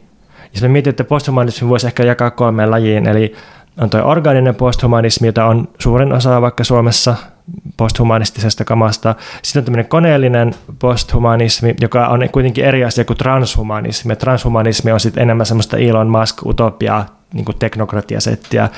Ja sitten kolmanneksi voisi ajatella vielä kosmista posthumanismia, semmoista kosmista ei-inhimillisyyttä, jossa vaikka Nick Land voisi ehkä edustaa sitä, ja siinä niin ajatuksena, että ihminen on niin mitätön ja pieni laji jossain maailmankaikkeuden mittakaavassa, että se niin kuin ansaitseekin kuolla joidenkin toisten, toisten niin kuin, ei välttämättä edes elämänmuotojen, mutta to, toisten niin kuin dynamiikkojen tai, tai niin kuin muotojen tieltä, niin sitä posthumanistista keskustelua voisi ehkä vähän enemmän avata tähän koneelliseen ja kosmiseen suuntaan sieltä bioorganisesta.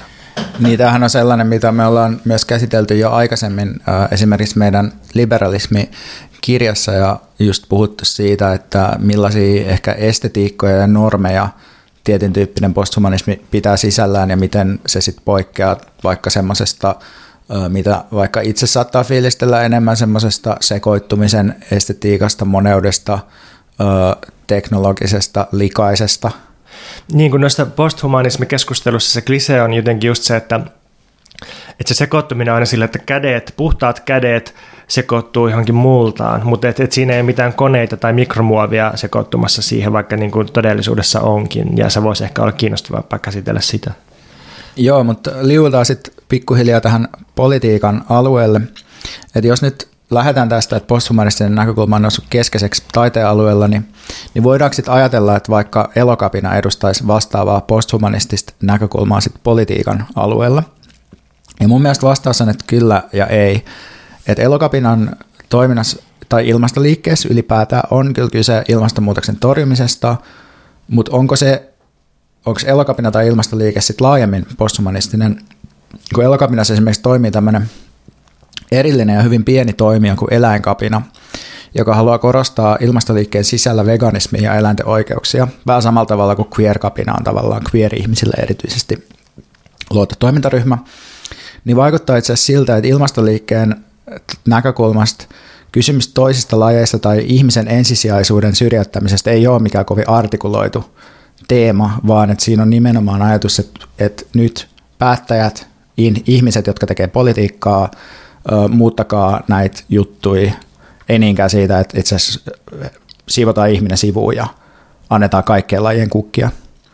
Ja mun niin oma alustava teoria tähän liittyen, tähän, että, että mikä tämä posthumanismin puuttuminen politiikasta tavallaan on, on se, että posthumanistista ajattelu on helpompi artikuloida taiteen alueella, koska politiikassa ihmisen toimijuuden riisuminen johtaa helposti sen toiminnan kriisiytymiseen. Et jos ajattelee, että miten tehdä politiikkaa lajien välisesti, niin ajautuu nopeasti paradoksiin, kun koko politiikan ilmiö on ensisijaisesti ihmisen antropologisesta historiasta nouseva. Että tästä, jos vaikka voi puhua vaikka Aristoteleen määritelmästä ihmisestä poliittisena eläimenä. Näin. Mutta sitten toki et on yrityksiä posthumanistisen politiikan muodostamiseen, josta vaikka eläinoikeusliike ja kriittinen eläintutkimus tai ja joku tällainen on niinku selkein esimerkki. Mutta eläinoikeusliikkeellä kuitenkin on kiinnostavasti ollut erityisiä vaikeuksia onnistua laajentaa sitä näkökulmaansa yksilön kulutuksellisia valintoja laajemmaksi systeemikritiikiksi, jolla olisi mahdollista saada aikaa poliittisia muutoksia. Et helposti just eläinoikeusliikkeessä puhutaan ihmisen pahuudesta ja epäonnistutaan vaikka erottelemaan eläintuotannon järjestelmä ihmisestä yleisesti syntisenä lajina ja näin edelleen että eläinliike helposti toimii elämäntapojen tasolla eikä onnistu artikuloimaan mitään laajempaa poliittista projektia, niin, niin voisiko tässäkin olla kyse siitä, että se toimijuuden pohtiminen esimerkiksi oma voiman muodostaminen muuttuu vaikeaksi silloin, jos koko projekti on tavallaan sen inhimillisen toimijuuden suhteen jotenkin häilyvä tai ambivalentti? Jos sallit, niin vastaan tähän kolmella posthumanistisen ajattelun ja politiikan ongelman muotoilulla just hyvä, koska me istuttiin tässä alas tätä ennen, niin kuin me aina tehdään ennen meidän jaksoja, ja sitten Pontus tavalliseen tapansa sanoi, että no ei hänellä ole oikein tota mitään, että ei varmaan tule kyllä puhuttua. Tai... En kyllä sanonut mitään tällaista, mutta ja, suo, suotakoon ja ei ole mitään, että jotain haja huomiota, mutta ei mitään suurta teoriaa. Ja sitten mä sanoin, että puoli tuntia tästä eteenpäin, niin sitten sä sanoit, että no niin, että posthumanismi voi oikeastaan jäsentää kolmella eri tasolla, ja nyt tulee sitten. Niin itse asiassa kolme tasoa tuli jo, mutta nyt tulee kolme ongelmaa lisäksi. Tota, yksi ongelma on just toi, tota, niin, no okei, okay, lähdetään siitä, että ihminen on musta todella, todella harvinaisen erikoinen ja erityislaatuinen eläin. Me ehkä haluta sille. Me haluttaisiin, että ihminen olisi vain joku mitätön nöyrä tömpyke jossakin nurkassa, mutta kun näinhän ei ole. Vain suomalainen ihminen on tällainen. Kyllä. Mm, Äh, siis, että se ihmisen erityislaatuisuus, eh, sehän ei ole mitään niin kuin olemuksellista, sellaista jotenkin ähm, transcendenttia ideoiden tasolle hakattua.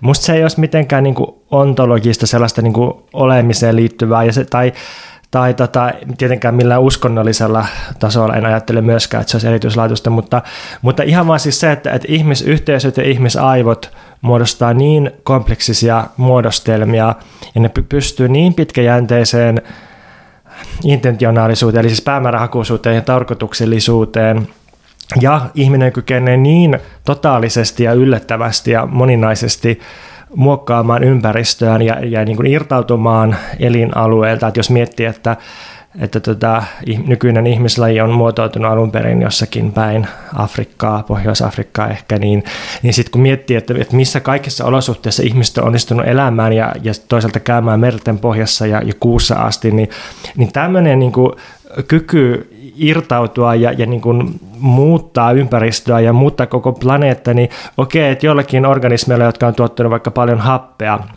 aikoinaan, niin niillä on ehkä ollut myös kyky aiheuttaa vaikka vaikka tuota massasukupuuttoa tai, tai niin muuttaa dramaattisesti, mutta kyllä mä silti näen, että, että se ihmisen kompleksisuuden aste ja varsinkin ihmissivilisaatioiden kompleksisuuden aste nyt vaan on ihan erilaista kuin, kuin tota, muiden eläinlajien. Ja, ja tota, tässä on niin kuin mä näen, että ne on asteeroja muihin lajeihin, että ne on sellaisia just, että ihminen on aivan niin kuin sille, että valtava giganttinen hyppy. Että, että siis kyllähän me tiedetään nykyisen eläintutkimuksen myötä, että monet muut lajit osaa ajatella monimutkaisesti, käsitellä tietoa monimutkaisesti, ne, niillä on vaikka mitä kehittyneitä kieliä ja niin edelleen, mutta että kun ihmisillä nämä kaikki menee niin kuin aika pitkälle ja sitten yhdistyy ja yhdistyy vielä niin kuin toisten ihmisten kanssa, niin, niin kyllä se nyt on tuottanut aika planeetan historiassa poikkeuksellisen planeetan laajuisen muodostelman ja niin kuin tämän kanssa musta pitää diilata ja se, että jotenkin ajatellaan silleen, että no nyt meidän pitäisi olla nöyriä ja jotenkin jättää sille ja luopua, niin ei se, ei se tule tapahtumaan. Vaan. Niin ja, ja sitten tietysti tämä, että,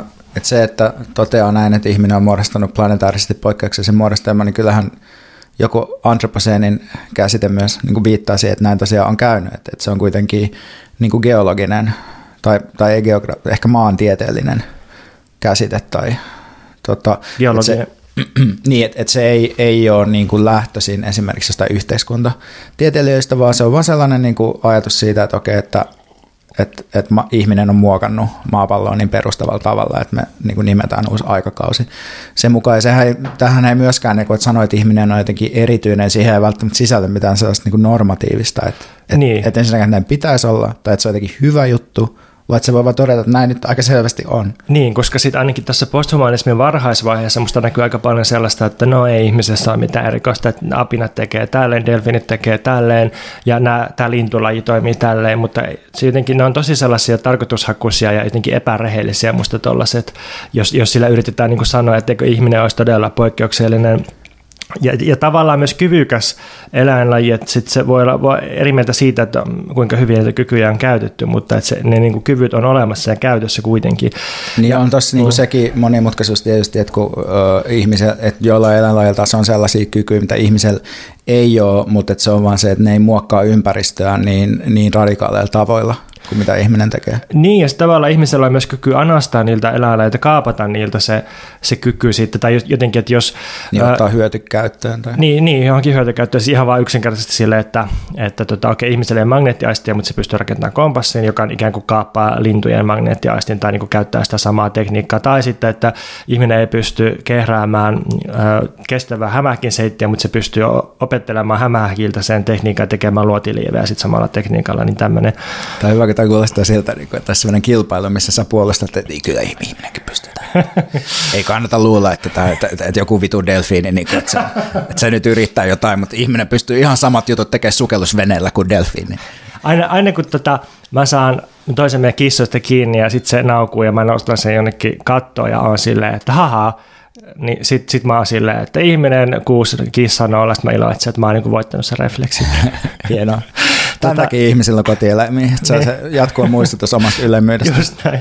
Tota, mutta sitten toinen ongelma on musta se, tämä on se niin poliittinen ongelma, tämä on just se, mitä sä muotoilit tuossa, että, että posthumanismissa se on edelleen se ihminen, joka ajattelee posthumanistisesti ja toisille ihmisille. Siis se, että ihminen ajattelee ei-ihmiskeskeisesti ihmisille ihmisten yliopistoissa, ihmisten gallerioissa, niin siinä on jotakin paradoksaalista tai vähän tämmöistä niin nurinkurista. Tai jotenkin sitten se, mä kiinnitin Ars 22 näyttelyssä, tota, jota kyllä suosittelen kaikille, niin kiinnitin huomiota just siihen, että miten siellä toistuu tämmöinen posthumanistinen kielioppi eläinten puheessa, että ihminen, tosi monessa teoksessa ihminen kuvittelee itsensä puhumaan eläimen suulla, ja mäkin haluan lukea yhden sitaatin tästä, tämä on oikein semmoinen paradigmaattinen esimerkki, tämä ei, ole, tämä ei ole siis kritiikkiteosta kohta, tämä on vaan kuvaus. Eva Kotatkovan teos on luokkahuone empatian oppitunteja varten. Se on paikka kohtaamisille – sekä kokemusten, tarinoiden ja tunteiden jakamiselle. Tilassa kuuluu eri eläinlajien ja luonnonilmiöiden ääniä sekä eri kielillä luettuja kertomuksia. Niissä ääneen pääsevät esimerkiksi kala ja pensas. Taiteilija haluaa virittää kävijät pohtimaan maailmaa myös muiden eliölajien kuin ihmisen näkökulmasta – Teos tarjoaa tapoja asettua toisen asemaan. Teoksessa järjestetään empatiatyöpajoja, joihin voi ilmoittautua mukaan. Niin tässähän yhdistyy nämä kaikki posthumanistinen kielioppi, sitten se, että annetaan ääni pensaalle, mitä ikinä se tarkoittaakaan, ja sitten se, että teos on nimenomaan installaatio ja myös työpajatapahtuma. Joo, ja sitten pitää tähän niin tietysti todeta se, että ähm, nämä monet näistä kritiikeistä keskusteluista, mitä me tässä käydään läpi, niin jossain määrin käydään myös posthumanistisen keskustelun sisällä, esimerkiksi liittyen tuohon vaikka tuohon äänen antamiseen, että siitä käydään aika paljon kriittistä keskustelua, että mitä se ylipäätään voi, voi tarkoittaa, mutta mut anyway, äh, siis jaan kyllä noin, noi, mitä tota, Mahdissa, oliko vielä joku kolmas ongelma?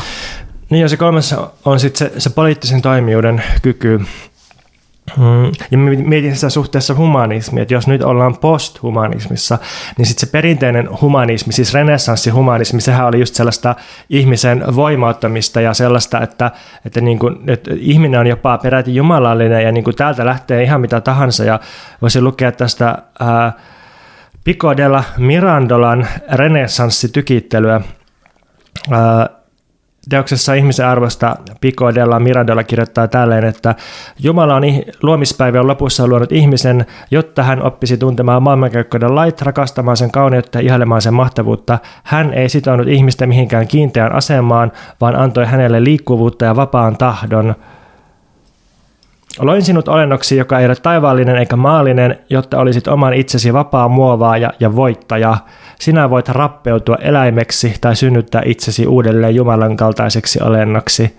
Tämä on ihan jotain cheekkiä. Niin tämä on siis, kova meno. Tämä on siis todella sellaista niin kuin, jotenkin semmoista tsemppipumppi ää, itsensä voimattavis self-help-kykypuolueen puhetta. Ja siis kaikki näkee, että tämä on hyperihmiskeskeistä, hyperkristillistä, erittäin ylimielistä, todella hierarkkista. Mä Mut... luulen, että oli pakko olla kristillinen myös tuohon niin. aikaan, jotta pysty, siis kaikki renessanssihumanistit, ne, tai tosi monet niistä oli silleen, että niin Jumala on antanut meille nyt luvan olla niin kuin luomakunnan herroja ja kaikkea tällaista. Joo, joo, ja siis kyllähän, kyllähän humanismi nimenomaan syntyi kirkon helmoissa, uh, mutta mut jotenkin se, että noista ongelmista huolimatta, niin kyllähän tuosta tulee semmoinen fiilis, että nyt jumalauta, veistän pari kirkkoa marmorista ja niin kuin nyt, nyt lähtee, tulee kaikkia aikojen teokset tästä, että, että niin kuin me pystytään mihin tahansa, kun taas posthumanismi ei, ei voimauta, että siitä tulee semmoinen jotenkin, että jos se, jos se niin re, humanismin perintö tai, ja, ja taiteen perinne on ollut renessanssista barokkia valistukseen sellaista just luovan ilon, ajattelun, taiteen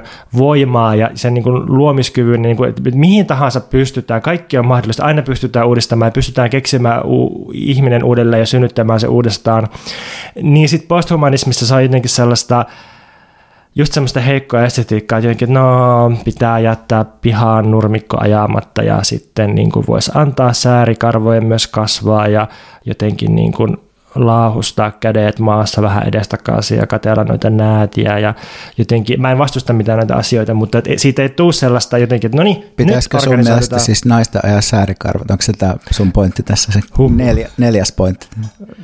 Joo, milloinkohan mä ajanut mun säärikarvat viimeksi? Mulla tekee kyllä mieli. ei pidä antaa sun poettisen mielikuvituksen laukata liikaa, tulee muuten tota ongelmia tähän ohjelmaan. Joo, mutta et mikä, mikä on se niin kuin voimautumisjuttu? Juttu? Mikä on se niin kuin ilon ja voiman kokemus, mistä posthumanistinen ajattelu voisi ammentaa poliittiseen järjestäytymiseen, niin se on ehkä se meidän yhteinen kysymys, näin me tulkitsen. Joo, ja tämän, jos palataan tähän taiteeseen, niin jotenkin on sitten just ajatellut, että tämä niin sanottu toimiminen, to, toimijuus taiteen alueella posthumanistisessa kehyksessä on sikäli just helpompaa kuin politiikassa, että, että taiteessa voi just näyttää tai tutkia tai kuvitella, että varsinaisten muutosten tekeminen tai vaatiminen ei, ei, ei niin nykyään, sitä ei liitetä institutionaalisen ja rahoitetun taiteen alueelle – että ilkeästi tekee mieli jopa sanoa, että välillä tuntuu siltä, että posthumanistinen taide on myös taiteilijalle eräänlaista toimijuudesta kieltäytymistä sellaisella niitseläisellä kierteellä, että tehdään semmoisesta olemattomuudesta, heikkoudesta hyve ja yleinen normi, että mä en tee taidetta itseni, vaan toislaisten puolesta ja toislaiset käskee, rahoittakaa mun seuraava projekti.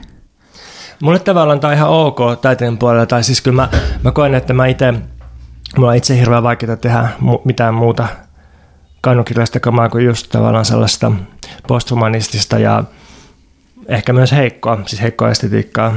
En tarkoita laadullisesti heikkoa välttämättä, mutta, mutta et, et, joo, joo, mä koen, että mä oon itse siellä sisällä ja, ja sen takia tämä kaikki kritiikki, mitä tässä on esitetty, niin on musta sisäistä kritiikkiä, mutta sitten tämä, ei vaan niin kuin mäppäydy sinne poliittisen toiminnan alueelle, mikä on se ongelma. Että se voi toimia taiteen kentällä, mutta sitten se ei vaan siirry sinne poliittiseen järjestäytymiseen. Niinpä. Niin ja sitten yksi kysymys mun mielestä että on myös se, että mitä voisi olla taide, joka ei vaan kuvita jotain filosofista ajatusta esimerkiksi lajien samanarvoisuudesta tai eri toimijuuksista. Että sähän nyt vähän niin kuin puhuitkin jo siitä, että mitä taiteellisen tutkimuksen mahdollisuudet esimerkiksi voi olla. Mutta mitä voisi olla sellainen taide, joka muokkaa meidän kokemusta, sysää sen raiteiltaan ja tuottaa uusia kokeiluja aistimisen ja suhteiden tasolla sen sijaan, että se vaan kertoo, että, että tai näyttää meiltä jotenkin, että ihminen on tällainen ja tai että muut, muut lajit toimii tai jotain tällaista. Että et just tämä posthumanistinen perustaide, öö, niin sillä on omat kliseet, oma kuvaisto, oma käsitteistö, joka on aika vakiintunutta. Sitten on tullut sellainen, niin kuin me ollaan puhuttu kielioppi, eikä se oikein puhuttele. Olisiko semmoinen, että podcast, jossa mä nielasen tuon mikrofonin ja sitten se voisi kuunnella mun jotain WhatsApp-bakteereja? Sä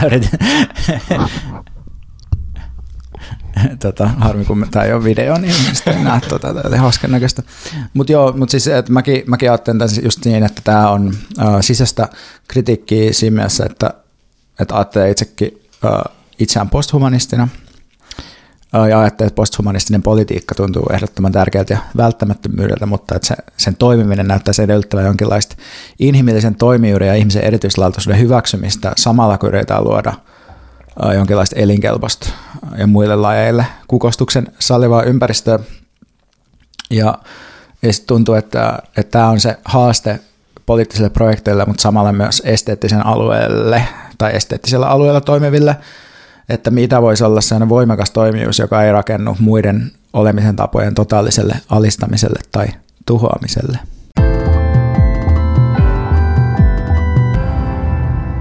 Mennäänkö suosituksiin? Joo, mulla on vain yksi uh, suositus, joka on kind of a life hack. Ja se on se, että maksa kaikki laskut heti, myös luottokortti, velka. Laita kaikki asiat heti kalenteriin.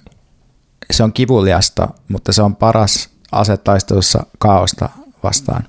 Ja tämä on sellainen kantapään kautta vuosikymmeniä aikana opittu läksy. Mulla on sellainen kokemus yleisesti, että maailma ahdistelee mua. Ihmiset haluaa multa asioita, ne kiusaa mua. Ja sitten kun mulla on tulossa joku tapaaminen, no miksi toikin saatana, miksi mun pitää mennä tänne koko ajan?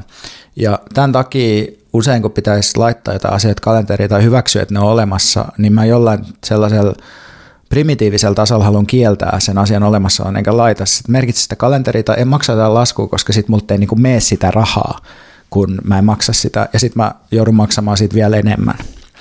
Ja sitten mä oon vuosien varrella harjoitellut pikkuhiljaa sellaista praktiikkaa, että kaikki pitää tehdä välittömästi tai muuten ne ei tapahdu ja tulee kaaosta. Kuulostaa hyvältä. Kaikki, mikä aikaa tehdä, kannattaa tehdä heti. Mm, joo, kampanjoita, paitsi jos on mitenkään mahdollista, niin muista luottokortteja ei koskaan kannata käyttää.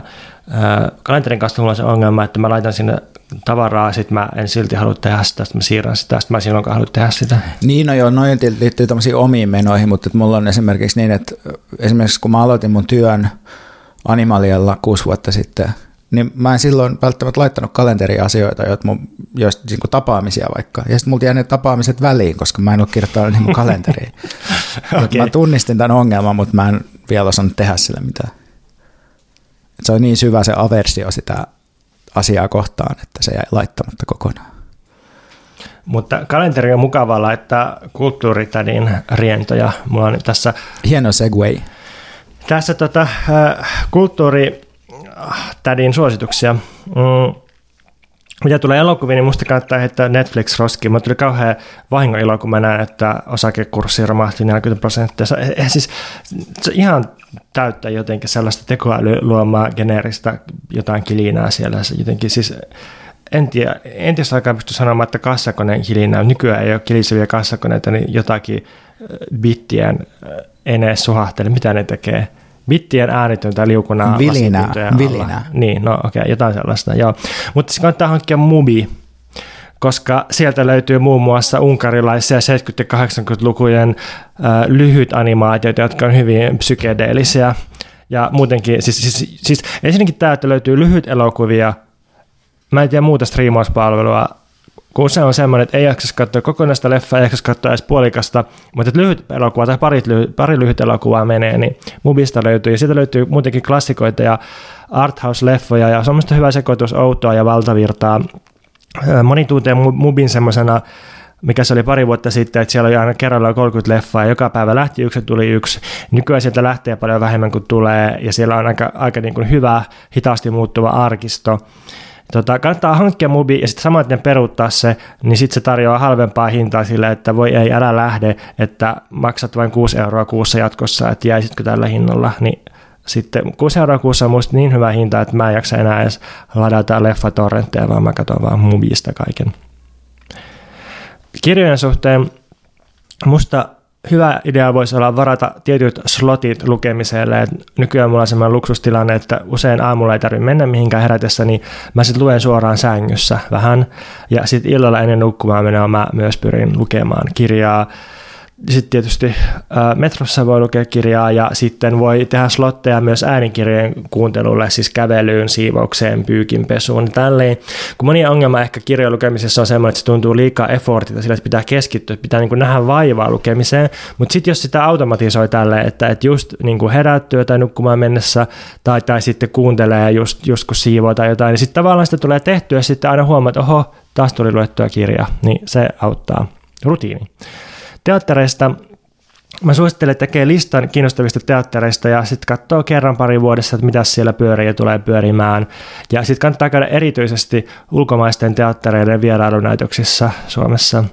Se on harvinaista herkkua sitten juo taas, että, että niin kun, voi olla muutakin kuin sellaista perussuomalaista kouluteatteria, johon on ehkä itse kukin aikoinaan tottunut.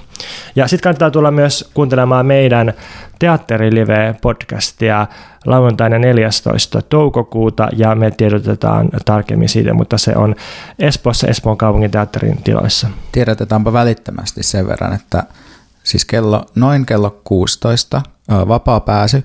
Mikä teatteria vaivaa? Keskustelu siitä, miltä teatteri näyttää ja tuntuu vuonna 2022. Veikka Lahtinen ja Pontus Purokuru kävivät Espoon kaupunginteatterin pyynnöstä katsomassa kaikki kevään esitykset. Nyt on tilinteon aika. Tun, tun, tun. Onko laitosteatteri jämähtänyt paikalleen? Mitä annettavaa teatterilla voi olla yhteiskunnalliselle analyysille? Hyvä mainos. Eikä ollut live meillä siis pitkä aikaa, että pääsis paikalle, niin voit olla samaa morjesta. Joo, itse asiassa, joo, sitten me on tulossa myös Patreon live-striimi tuossa, tota, uskoisin, että kesäkuun puolella, jossa me vastataan kaikkien kysymyksiin ja tota, ratkaistaan kaikki kysymykset ja aletaan kaikkien alojen asiantuntijoiksi. Mä oon huomannut, että paras tapa saada pontus liikkeelle ja töihin on se, että tekee itse jotain, mikä aiheuttaa siinä mimeettistä halua. Että se näkee, että minä vastaan kysymyksiin, sä, että minäkin haluan vastata kysymyksiin. Niin sitten kun mä teen IG-live, niin Pontus on heti seuraavana päivänä, että mäkin haluan, että me tehdään live, missä mäkin voi vastata näihin kysymyksiin. Vain väkivaltaiset kohtaamiset voisi synnyttää jotain ajattelua. Sama tässä internetkirjassa, että mun pitää kirjoittaa jotain ja sitten Pontus voi, sen, sen on myös pakko kirjoittaa jotakin sen takia, että mä oon kirjoittanut. Mä kirjoitin vuoden ajan meidän Patreoniin semmoisia 20 000 merkin postauksia ennen kuin Veikka kirjoitti ensimmäistäkään kirjaa. Joo, joo, joo, äläs nyt. Oliko siinä kaikki sun? Ei. Pelien kohdalla kannattaa myös harjoittaa tätä mubi-systeemiä. Eli jos niin haluaisi pelata, ei tiedä, että mitä, mitä pelata, niin PClle kannattaa hankkia Game Pass, joka sisältää aikamoisen pelikirjasta, niin voi testailla sieltä täältä. Jos käyttää Apple-laitteita, kannattaa kokeilla niiden arcade-tilausta.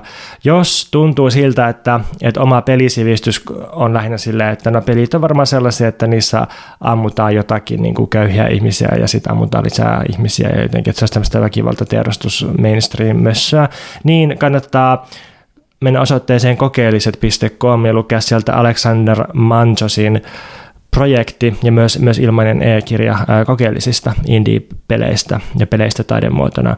Jos ei tiedä yhtään mistään mitään haluaa yhden pelisuosituksen, niin just on julkaistu Stanley Parable nimisestä pelistä Ultra Deluxe-versio, ja siinä ei tarvi mitään muuta osata kuin kävellä ja kääntyä, niin siinä on jo melkoinen ö, kertomuskokemus siinä pelissä. No, Terkut Allulle. Kyllä. Sitten viimeinen suositus liittyy näyttelyihin. Mä olen huomannut, että tässä mun kulttuuriaikakaudella niin kaikkein vapain taidekokemuksen muoto on mulle taidenäyttelyt. Varmaan se, koska mulla ei mitään osaamista eikä kunnianhimoa ja edes teoreettisesti kuvataiteiden alueella ja sitten musta tuntuu, että mä myös niin aloittelijan niin siinä, niin kaikki on mulle vähän niin kuin uutta koko ajan ja, ja niin kuin kaikki tuntuu tuoreelta siinä, missä ammattitaiteilijat saattaisi olla se, että no joo, tämä on taas tätä tällaista. Niin mä suosittelen käymään näyttelyissä, että ihan opettelee, että, että alkaa käydä gallerioissa. Mulla itselläni se on ollut semmoisen opettelun takana, että, että jotenkin galleriassa on ollut vähän semmoinen posh-ilmapiiri, joka on pelottanut mua ja sitten on sijainnut jotenkin väärillä alueilla, sen kauhean kalliilla alueilla, missä on semmoisia tympeen näköisiä ihmisiä kävelemässä hyvin hoidetuilla, öljytyillä ihoilla ja hiuksillaan, niin tämä on jotenkin tuskasta, mutta nyt mä oon opetellut käymään galleriassa ja museoissa. Ja sitten mä mietin, että että tota, kaikkein parasta on mennä näyttelyyn yksin, koska sit voi viettää jokaisen teoksen äärellä niin paljon tai niin vähän aikaa kuin haluaa, ei tarvitse työskennellä kenellekään muulle. Mä itse esim. tykkään oleskella installaatioissa ja mä haluan katsoa videoteoksia paljon pitempään kuin mitä muut kävijät, joiden kanssa kävisi, niin haluaa yleensä. Eikä sitten tarvi muodostaa mitään nopeita reaktioita. Ei tarvi olla mitään mieltä, jos käy yksi. Toinen vaihtoehto on mennä sitten jonkun sellaisen kanssa, johon ei tarvitse tehdä vaikutusta – sehän on hirveä, jos menee, menee niin kuin silleen, että no nyt pitäisi sanoa jotain älykästä tai kiinnostavaa, mutta sitten jos menee sellaisen ihmisen kanssa, joka kanssa voidaan rennosti, niin, niin sitten voi vaikka tehdä sillä, että puhuu teosten kohdalla sille ääneen yksinkertaisesti sen, mitä näkee. Et se on musta aika hyvä taiteen lähestymisen tapa, että siis sanoo vaan, mitä näkee, kokee. Ei tarvi tehdä mitään sen enempää, ei tarvitse olla mitään analyysiä, ei tarvitse olla mitään tuomioita. Sanoo sen, mitä näkee ja kokee. Niin se riittää, ja usein kun sanoo sen ääneen, niin se itse asiassa muuttuu jo kiinnostavaksi analyysiksi ja sitten siinä syntyy jotain sellaista äh, huojuvaa tajunnavirtaa keskustelua sen teoksen edessä. Ja tietysti kolmas vaihtoehto on sitten mennä jonkun niin sanotun oppaan kanssa näyttelyyn, vaikka sitten jonkun ammattitaiteilijan tai jonkun, joka tietää ja osaa jotenkin linjata, että miten katsoa ja mitä, mutta sellaiset ihmiset on lopulta aika harvinaisia, joilla on näkemystä ja kykyä käyttää näkemystä hyvällä on toisten ihmisten seurassa. Joo. Just nyt, no Ars 22 on jo mainittu. Sitten Jyväskylässä 8. toukokuuta asti on Petri Alamaunuksen Laala Land näyttelemissä aivan hillittömän kokoisia hypertarkkoja maisemanmaalauksia, jotka yhdistellään jotenkin sellaista digitaalista glitchausta ja 1800-luvun alun romanttista maalaustaidetta. Ja musta se on virkistävä, että joku vielä maalaa öljyväreillä massiivisia luontokuvia, koska ilmeisesti taiteilijat ei nykyään enää tee tauluja, vaan just jotain jotain tapahtumia. Ja tota, mitäs muita. Niin siellä on myös sellainen kokemuspisteitä videopelien taidetta, sellainen pieni näyttely tuolla Jyväskylän kaupungin taidemuseossa. Ja sitten yksi hyvä lähtökohta on, on myös tota Janelle Muholin valokuvanäyttely Helsingissä. Se on valokuvataiteen museossa Kämpin tuolla kellarikerroksessa. Se on toukokuun loppuun asti. Aikamoiset setit siinä kulttuuri on tuhtia?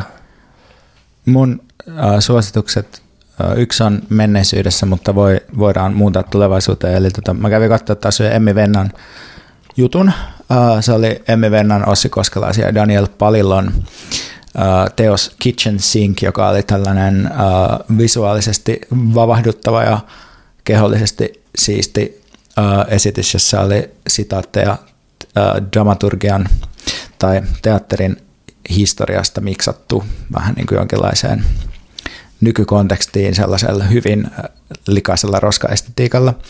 Ja mä oon tykännyt kaikesta, mitä mä oon nähnyt, että Emmi Venna tekee ja Ossi Koskelaisen jutuista myös, niin suosittelen, että seuraa heidän tekemisiään tulevaisuutta ajatellen.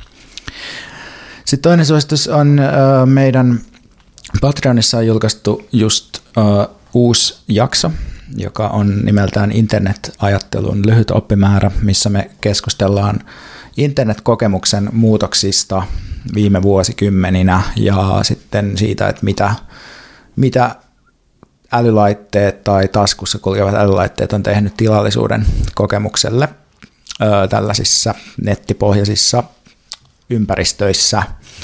Ja sinnehän me laitetaan jatkossakin julkaistaan siis kaikenlaista tekstikamaa ja myös erilaisia tämmöisiä analyysejä tai tällaisia keskusteluja audiomuodossa. Niin meidät voi tilata patreon.com kautta mikä meitä vaivaa. Ja sillä tosiaan rahoitamme tämän podcastin tekemistä, eli jos sulla sattuu olemaan tällaiseen kiinnostusta, niin käy tilaamassa. Ja meille voi laittaa sähköpostia. Sitä tuli muutama sähköposti, eli kannatti heittää tämä osoite, joten sanotaanpa uudelleen, mikä meitä vaivaa, mikä meitä vaivaa at gmail.com, jos on jotain asiaa meille.